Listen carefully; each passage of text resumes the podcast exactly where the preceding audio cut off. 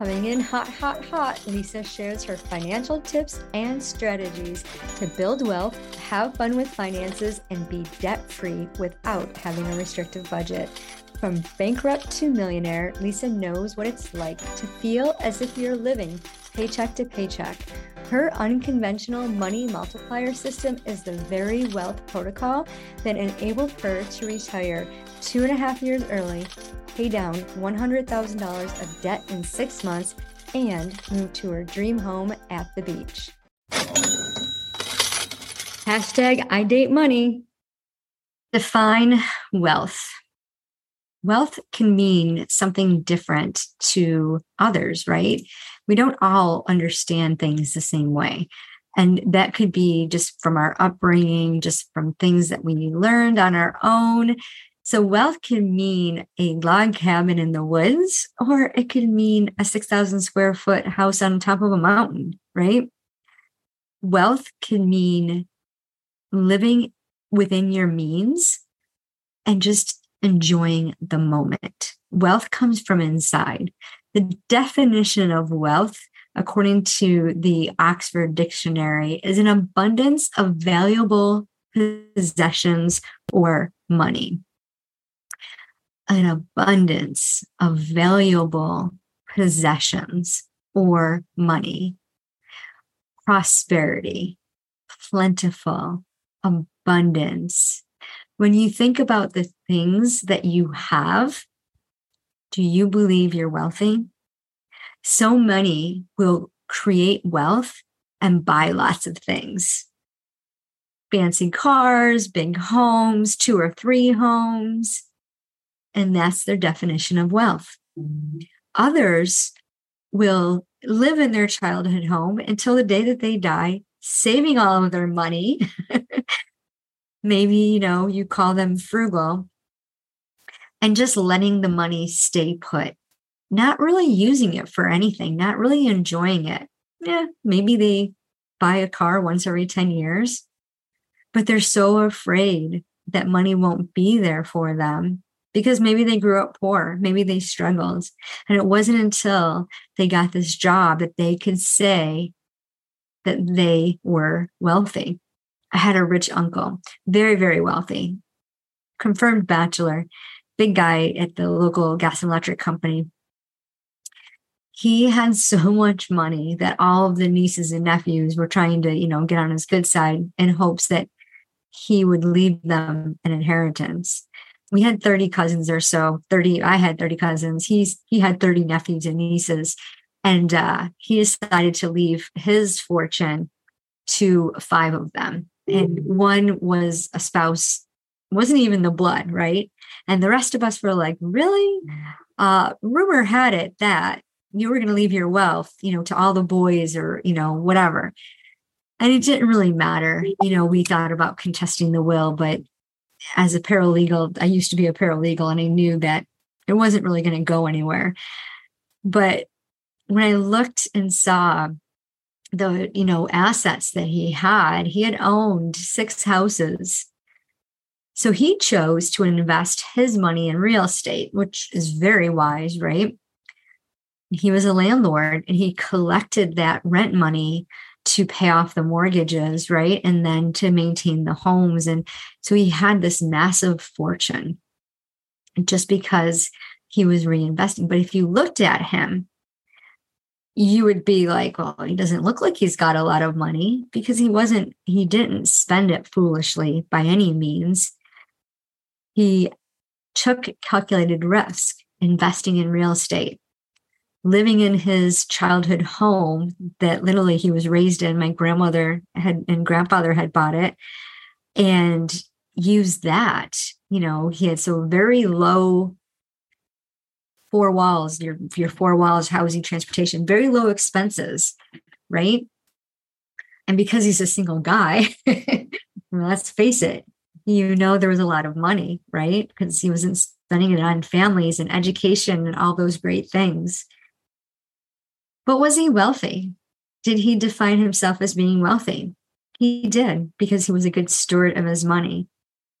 And there was a lot of people in my family that were very wealthy, but some of them only had a small home My mom was wealthy. She never believed she was wealthy. She always had uh, her home. She always had nice furniture. She always had nice cars. She always had good food. and she used to bake up a storm.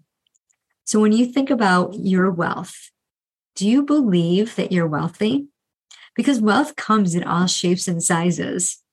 And when you can take your money and you invest it in a way that's congruent with your core values, you're going to be wealthy.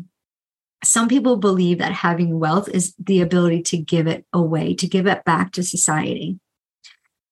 You know, I believe in tithing. I believe in taking 10% of my gross income and giving it to the church that I support. And I love to give. One of our favorite things to do is to adopt families at Christmas time. We've been doing this for over 30 years, and I love getting out and shopping for these people I've never met before and just gifting them with beautiful gifts that they've asked for on their wish list, knowing that they may not have gotten those gifts.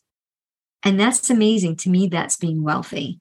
Being able to share and not have to worry about money is a wealthy mindset. The way I think, feel, and live when it comes to money. Money and I, Mill, is my money partner. We are best friends, but it used to not be that way. We used to be frenemies. And I used to think there's never going to be enough. When I was 18, 19 years old, I thought I have to work two or three jobs just to make ends meet. Even after I invested 30% of my income into retirement accounts, I still didn't realize how much money I truly had. I never felt wealthy. I always kept raising the bar and wanting to know will I have enough? Will there be plenty?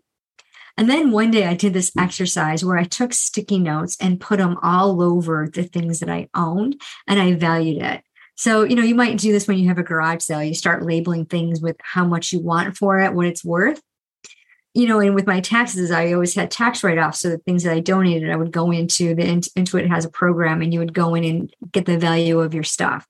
And I'd be like, I paid $80 for it. It's only worth 10 bucks. Come on. What is that all about? What the value depreciates.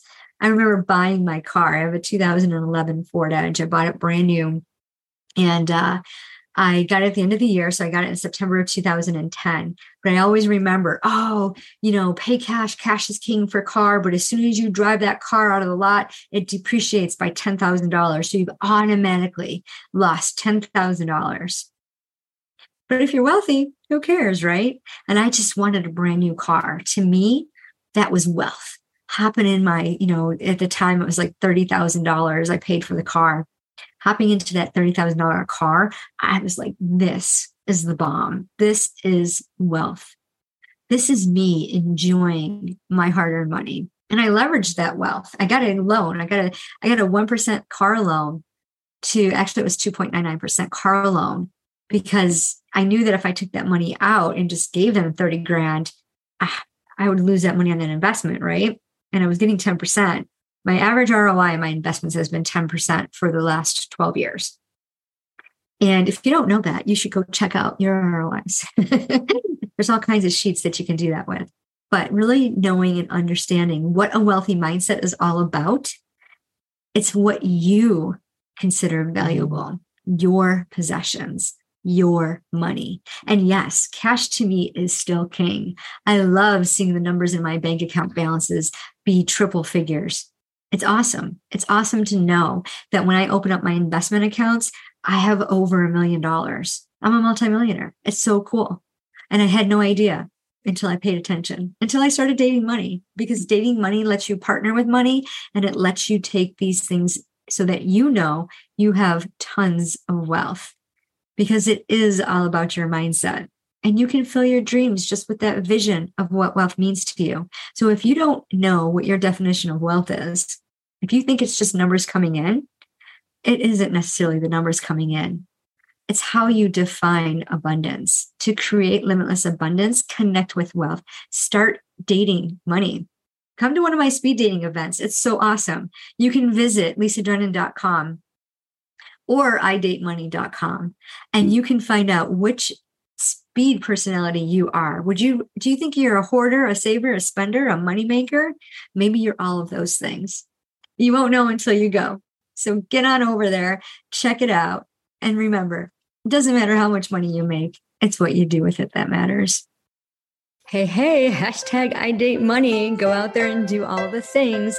It doesn't matter how much you make, it's what you do with it.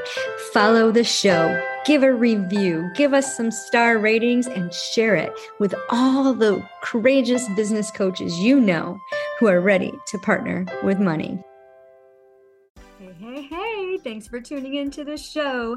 Give us a five star review and share it with your friends.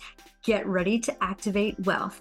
Be the next millionaire with a simple adjustment of your finances using an energetically aligned money multiplier system. You get to build wealth by partnering with money. It's time to have fun with finances. Pick a date, the link is in the show notes to book your wealth activation call where you will get the one solution to multiply your money. Remember, it doesn't matter how much money you make, it's what you do with it.